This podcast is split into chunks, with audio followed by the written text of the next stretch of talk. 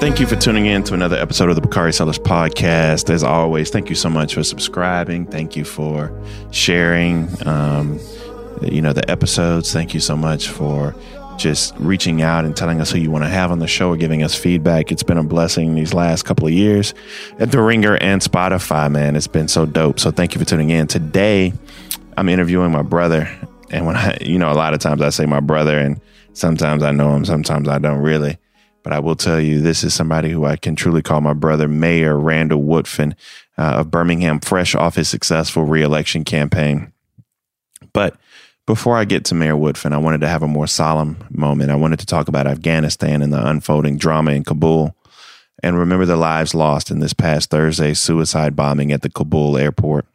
In case you missed it this past Thursday, more than 100 people were killed, including at least 13 U.S. service members and 90 Afghans, when a suicide bomber exploded near crowds trying to enter the Kabul airport. This was followed by a gun assault and another bombing at a nearby hotel. All in, this was the deadliest day in Afghanistan for Americans since 2011. More attacks are likely as the U.S. continues to withdraw.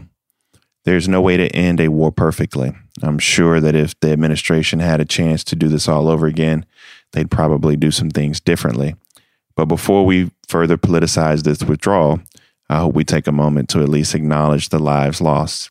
Marine Corps Lance Corporal David Lee Espinoza, Marine Corps Sergeant Nicole Gee, Marine Corps Staff Sergeant Darin T. Hoover, Army Staff Sergeant Ryan Knauss, Marine Corps Corporal Hunter Lopez, Marine Corps Lance Corporal Rylee J. McCollum, Marine Corps Lance Corporal Dylan R. Merola, Marine Corps Lance Corporal Kareem M. Nikoui, Marine Corps Sergeant Johanny Rosario Pichardo, Marine Corps Corporal Humberto Sanchez, Marine Corps Lance Corporal Jared Schmitz, Navy Hospitalman Maxton Soviak, Marine Corps Corporal Daegan Page. We say your names, we honor your sacrifice, and we pray for you and your families. Let's never forget that before we talk about the impact that this has on President Biden's legacy or the midterms or any other bullshit we want to talk about, we can't lose sight of the 13 Americans in these 13 families and the hundreds of families and friends who love them. And that's that on that. Now, on to our show with Birmingham Mayor Randall Woodfin.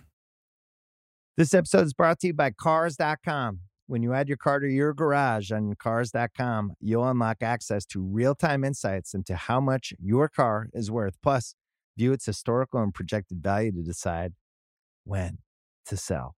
So, when the time is right, you can secure an instant offer from a local dealership or sell it yourself on Cars.com. Start tracking your car's value with your garage on Cars.com.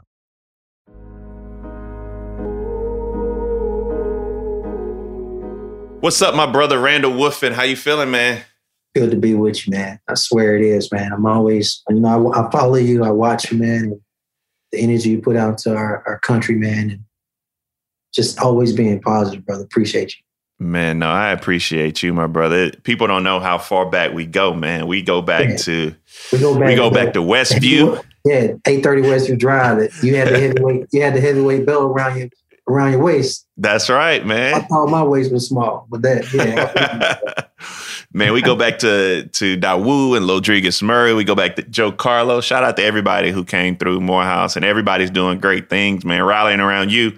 How does it feel now to be a mayor re-elect for the great city of Birmingham, Alabama? Man, it's the best. I you know I eat humble pie all the time. I like to remind people humble pie tastes good, but this this one is the best taste. It's it, it feels good you know, I'm grateful to the citizens of Birmingham. I won, not only with a mandate, but we've look, taken the last few days to look at the numbers. Man, we won every single precinct in the entire city. Now, I don't and, know if that's ever been done before, unless you run unopposed. Yeah. yeah, I don't know either. I had it was eight people in my race, and the lowest Man. precinct we won was 49 percent. And so every demographic, young, old, older, black, white, male, female, we, we did we did something that says the citizens say not only like the direction we're taking the city in, but they want us to keep going and they want us to lead. So I'm And I mean, this is this is a question I got down the road, but you did all of that through COVID crime spikes that are happening all in all these urban areas. You know, uh, a very hot summer, figuratively and, and literally, but figuratively with George Floyd, Breonna Taylor. I mean, how were you Right. able to? To I, I tell folk that there are two things, and one, I never be nobody's mayor because it's the most thankless, and also it's the most difficult job in America. So, how were you able to pull that off, man? you know, four years ago, we knocked on over 50,000 doors. And I told the team a long time ago, whatever we did to get to the dance, you should at a minimum do the same thing or to remain on the dance floor. So for me, I was like, can we a minimum do 50? Well, by election day, we eclipsed 80,000 doors, not this time.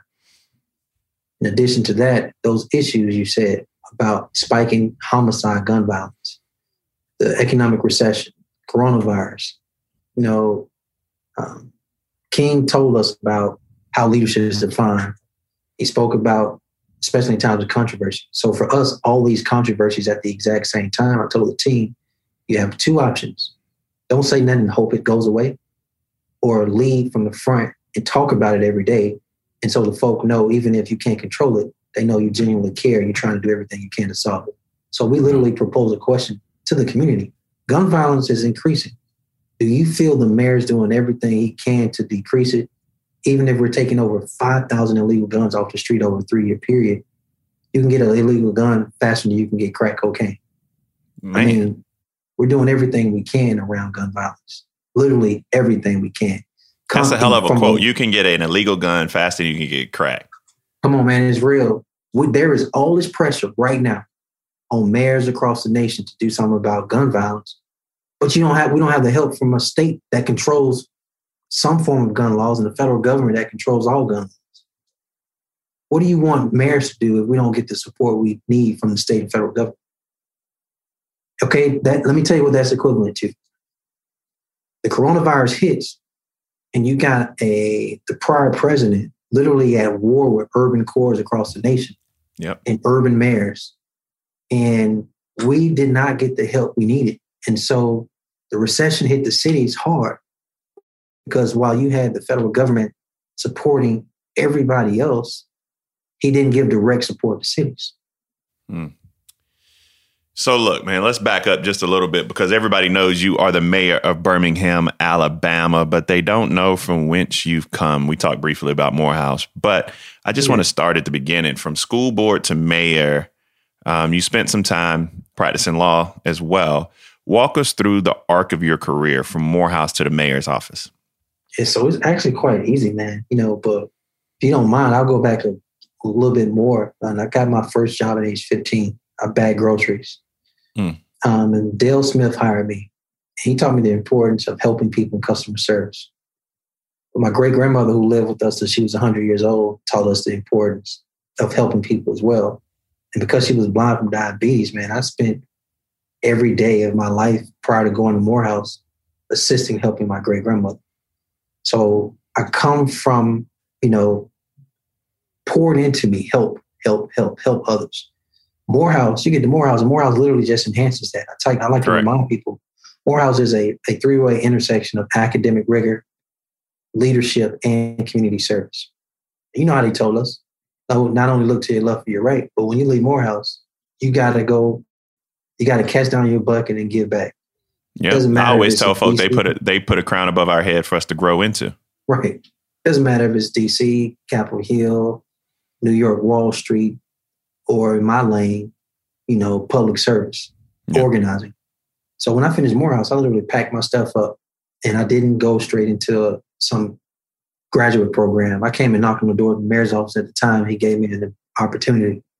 And I literally been around municipal government right out of Morehouse since age of what, 20, 22 Yep.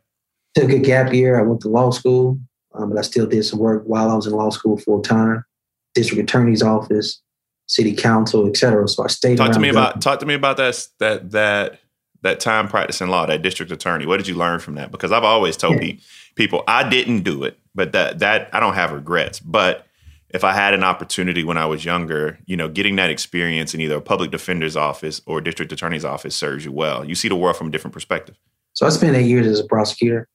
and I will tell anybody the reason why we need more black prosecutors in America, whether it's at the municipal level, county level, or state level, or federal level, is because you have discretionary power to really make a difference and help people.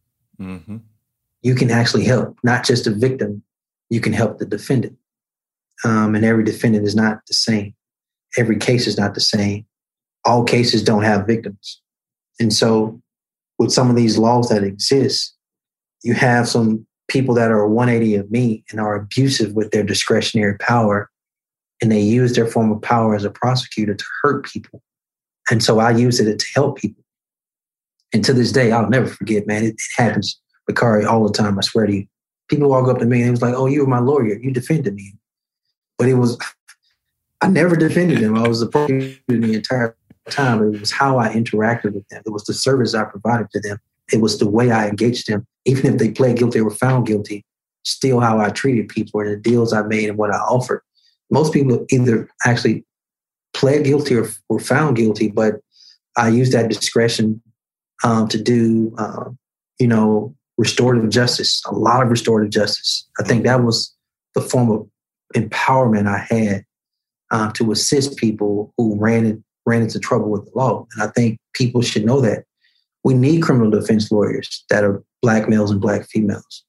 But if you get on the other side, you get that experience and you use your discretionary power right then you can really be empowered when you become a criminal defense attorney.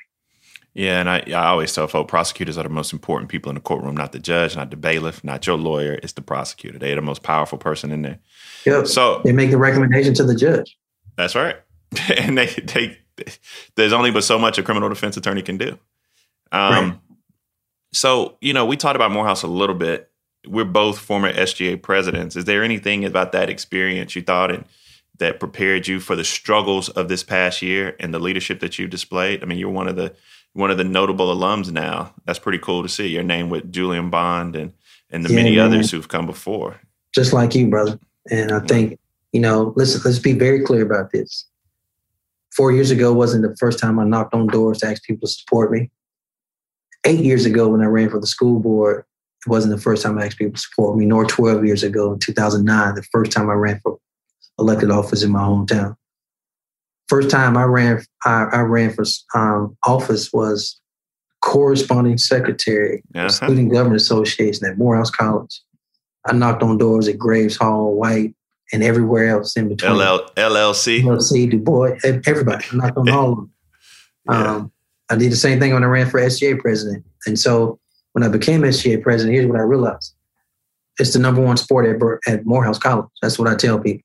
Student Government Association is is number one sport. I see your shirt. You got your SEC football shirt on, South Carolina, and I imagine the quarterback is a pretty big deal there. Um, and being SGA president is is the quarterback uh, of the ultimate sport at Morehouse, and you you have competing interests. You got issues, and even though that's one year, that's a lot of stuff to learn. And so I took a lot of those lessons on how to interact with different constituency groups and different issues and different wants and different needs, competing, all these competing interests, and really learn to communicate with every group and try to solve everybody's problem, even though everybody got different problems. That's a true statement. Let's fast forward to, to what happened last week on Tuesday in your reelection with 64% of the vote.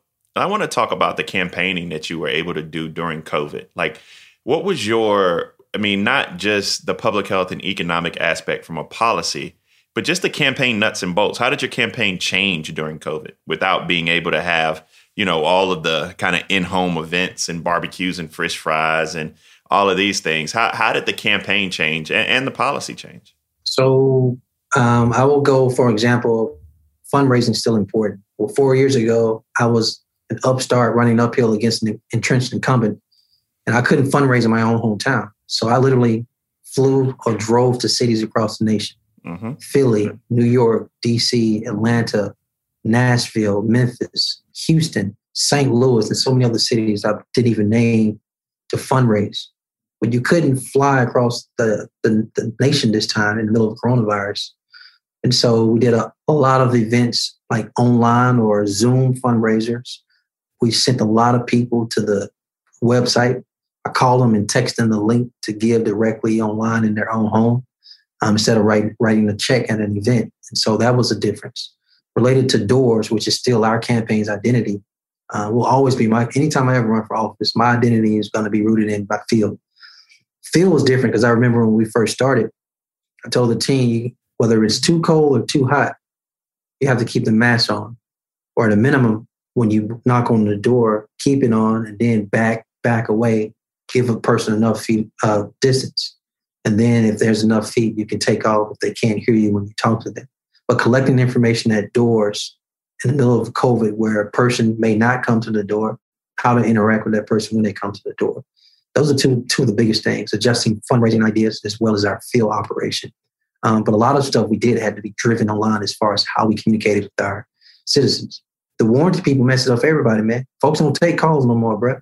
Yeah. So, yeah. so we had to, we and them text me- and them text messages, man. The best thing Apple ever did was kind of divide them text messages. My unknown yeah. ch- text yes. messages are just filled with people. You know, we got a Morehouse brother running for mayor of Cleveland, right? And I got a two one six call, and they were like, "Hey, this is Basheer," and I was like, "What's up, man?" And then it was an auto call. I was like, "Man, this some bullshit, man." I thought he was calling me, call. yeah, man. So, so just you know, it's it's it's texts and calls are hard. Emails, you know, you may get a 12, 16% open rate. So you still got to do your bread and butter. Yeah, I know. You nothing. Like that, that, people don't know the thing is it's tough out there. yeah. So let me ask you this question real quick. Because we talked about it briefly, and you had a very quotable, very, very quotable line about guns. But talk about crime because violent crime is up everywhere. And you have the calls for reform. Um, you are very, it's funny because I, I want to follow this up with a question about somebody we both supported in Cleveland, actually. But you have these calls for reform, defund the police, abolition. I talked to, to DeRay McKesson about it. I'm not, you know, DeRay and I don't, he's an abolition guy. I am a, you know, we don't want to defund the police. We want better police type guy, you know, kind of figuring out where we are in this whole scenario. You seem to be more pragmatic you're a pragmatic progressive. Uh, I'm just labeling you myself. But yeah. how do you balance those calls for reform with the fact that police do beat our ass now and we're able to see it on tape a lot more than we've seen it before? And the fact that my mama and your mama want to feel safe at home and they want police. I mean, how do you how do you balance that? Because at the end of the day, that's tough as hell. It is. So I told I told the team that pragmatism is going to always win the day. You can't be extreme in municipal government because you have to govern. So what that means is simple as I can say it, brother. You got to walk and chew your gum at the same time. We can do police reform measures and also police our community and keep people safe. You don't have to choose one or the other. You can do both, and here's how. Because we've done this. So I'm about to roll you through how we did it. First of all, when you talk about violent crime, Birmingham is actually isolated to gun violence slash homicides. So what I tell people, one victim of any crime is too many. But we need to remember they're victims of robbery, they're victims of assault, they're victims of, of rape, they're victims of burglary, they're victims of theft and other forms of victims of property crimes. Well, in Birmingham, Alabama, we got every crime category down rapes, robberies, assaults thefts, burglaries, etc., with the exception of homicides. And it's not up some extreme measure, but it is up on par with pretty much all of Americans' urban cores, where in all these cities it's increased. And it doesn't matter how many guns we've taken off the street. Two people who still know each other, they decide to do what they're going to do in their home or wherever they are. They personally know each other. Uh, we've been trying to deal with that in a long term plan from a prevention standpoint by addressing and investing in conflict resolution.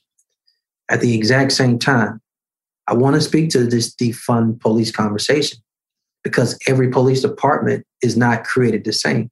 Amen. Our police department is literally almost the same size and numbers of police officers as Minneapolis. But their budget hovered around, I think, 150 million, and ours was only 90 million, but the same number of officers. So they may be literal when they say defund the police and take some of those resources from the police department and put them into other areas of social services in the community. But our police department budget, 94% of it is personnel. So unless you actually want me to fire police officers, we can't defund the police. And Big Mama, and Mama, and Grandmama, and all of these other people want police presence. And so we're not gonna I mean, not, shit, they want it and need it. And we're not going to decrease our police footprint because it's not at the level it needs to be anyway.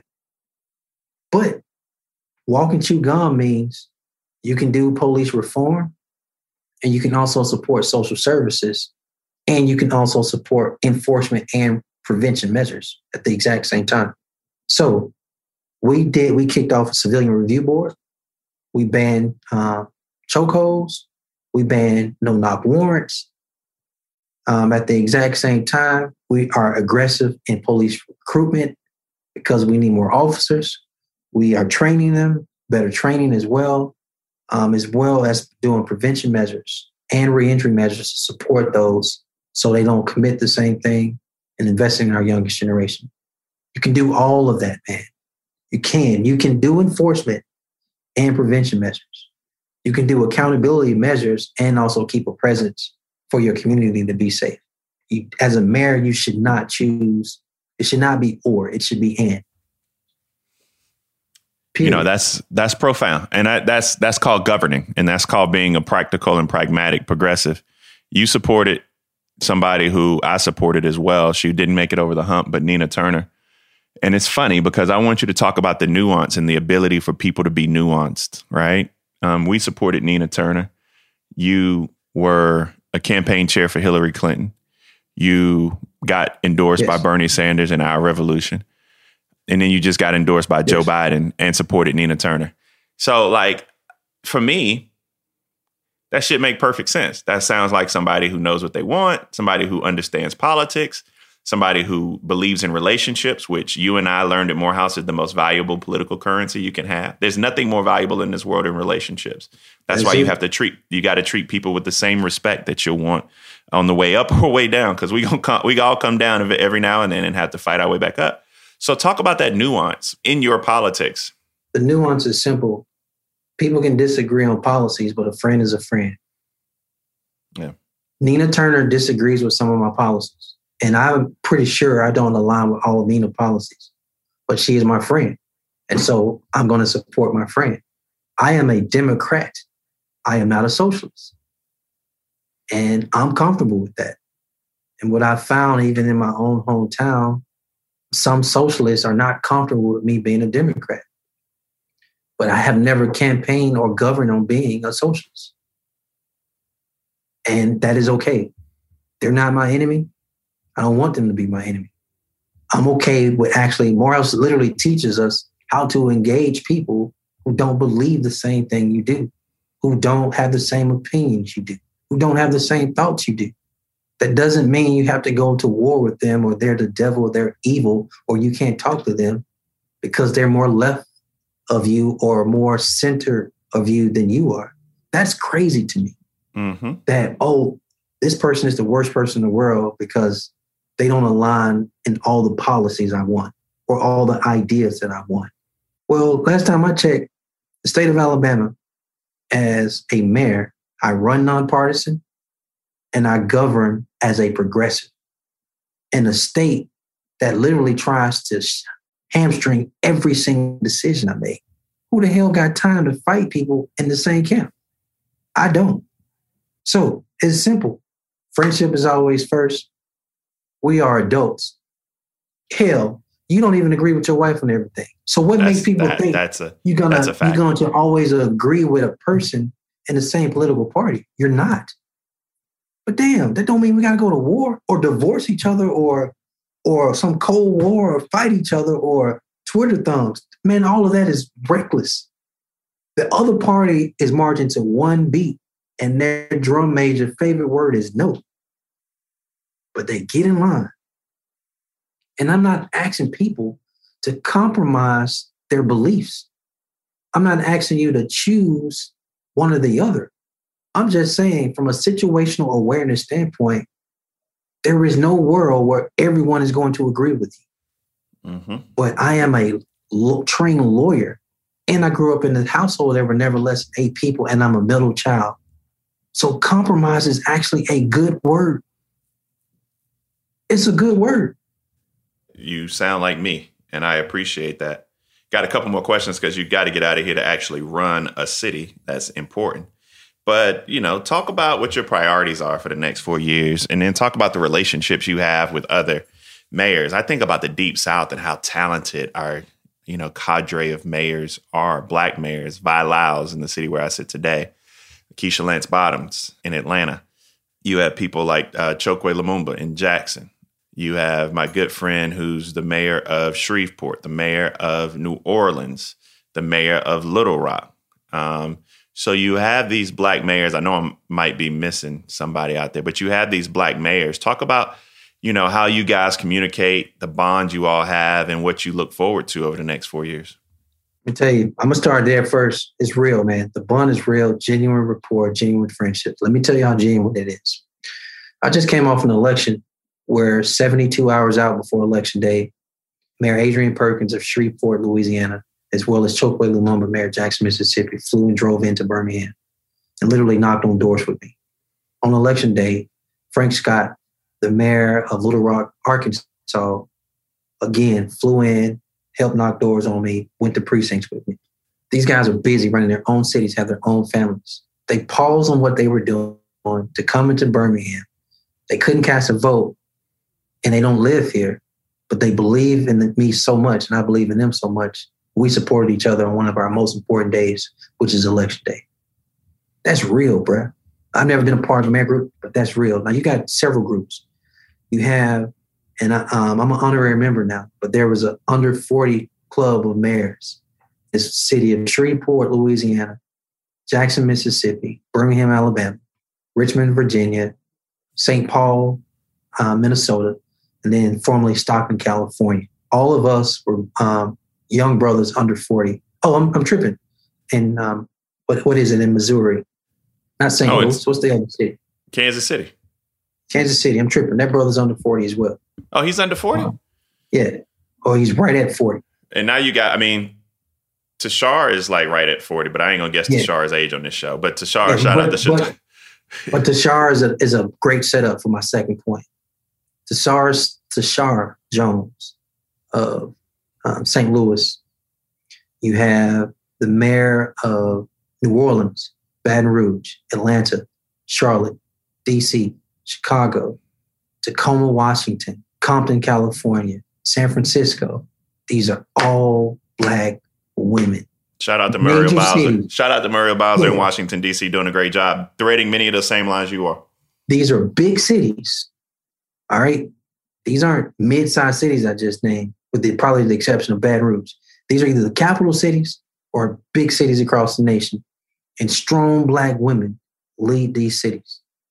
And so when you have when you are in the middle of the coronavirus and you don't have the federal support you need, you don't have the state support you need, and they politicize saving lives, then as black mayors, what we started doing is texting each other and calling each other and emailing each other and literally communicating best practices around how do we save our small businesses, but at the exact same time, strike the balance of saving lives locally. When you in the middle of economic recession, and literally you don't have the help of federal resources, and the state got this pot of money, but they're not sending it directly to cities, you got to get creative with your own local economy and, and public-private partnerships to flow loans to your small businesses to keep them open we bounce down off each other. Communication to the public around the coronavirus, we bounce that off each other. The unrest in the wake of George Floyd's murder, we bounce ideas on how to keep our city safe from each other. And that's a real bond, bro. Last question for you, man. I know you just won re-election. 2025 ain't nowhere to be found. Tell me your dream job that's not mayor of Birmingham. I don't know. President of a university or college, maybe. Shit, it sounded like you said husband. I thought I heard husband. That shit. My my, my mic must be my my earphones must be messed I said, I, I, said president of a college or university. oh, you said, you said to, to, be a husband. To be a to have husband, wife yeah. and children. Yeah. To be a husband, have a wife and children. Yeah, add that in there too. I'm getting older. it's time. It's time, my brother, man. Thank you so much, Time. man, Randall Wolf. They had your boy out here. They had your boy out here dancing in the streets and stuff. Man, that's what you need to be doing man, out there, man. The Magic City Classic. Man, are we having a Magic City Classic this year? What we doing? We are having the Magic City. We're having the 80th Magic City Classic this year. Everybody, listen to this podcast. Get to Birmingham the last weekend of October of this year. Let me set it out for y'all. Come have some fun. Man, I'm with it, man. I love you, my brother. Anything I can ever do for you, man, from giving you a kidney, part of my liver, to just chopping it up and drinking liquor with you, man. I'm always there for you, man. Let me know. Let's go, brother. Keep it brown though. Brown liquor. I appreciate you, brother. I got you, man. Be easy. Before I let you go, I wanted to talk about the Jeopardy controversy. I've been itching to talk about this for a couple of weeks, but we added another twist this past week when newly named Jeopardy host Mike Richards announced his resignation only nine days after he was announced the new host of Jeopardy. What did him in was revelations of offensive and sexist comments he made on a podcast several years ago. Now, had they just hired LeVar Burton or my girl Laura Coates, who Trebek said he wanted to hire in the first place, we wouldn't have had these problems. Because between Richards, who now had to step down, and the other alternative is Mayim Biliak, Bialik, Bialik. I've murdered her name and I apologize, but she has a questionable record Uh, of comments around vaccines and has said this wild shit about C sections. Quote unquote. There are those among us who believe that if the baby can't survive a home labor, it is okay for it to pass peacefully. I do not subscribe to this, but I know that some feel that. If a baby can't make it through birth, it is not favored evolutionarily. That's some wild shit. Now, I don't know how a franchise like Jeopardy's that's this successful can fuck this up this badly on succession planning, or how you hire people who said this much dumb shit publicly. But I know they had a beloved host that had none of this baggage, and they decided not to go with him because his ratings weren't up to par, though his auditions, talking about LeVar Burton here, were doing a slot where Jeopardy competed with the fucking Olympics. So I don't feel bad for Jeopardy and like Celie on Color Purple until they do right by my man LeVar Burton or Laura Coates. Things just might not work out for them. And that's that on that. We'll see you guys all on Thursday.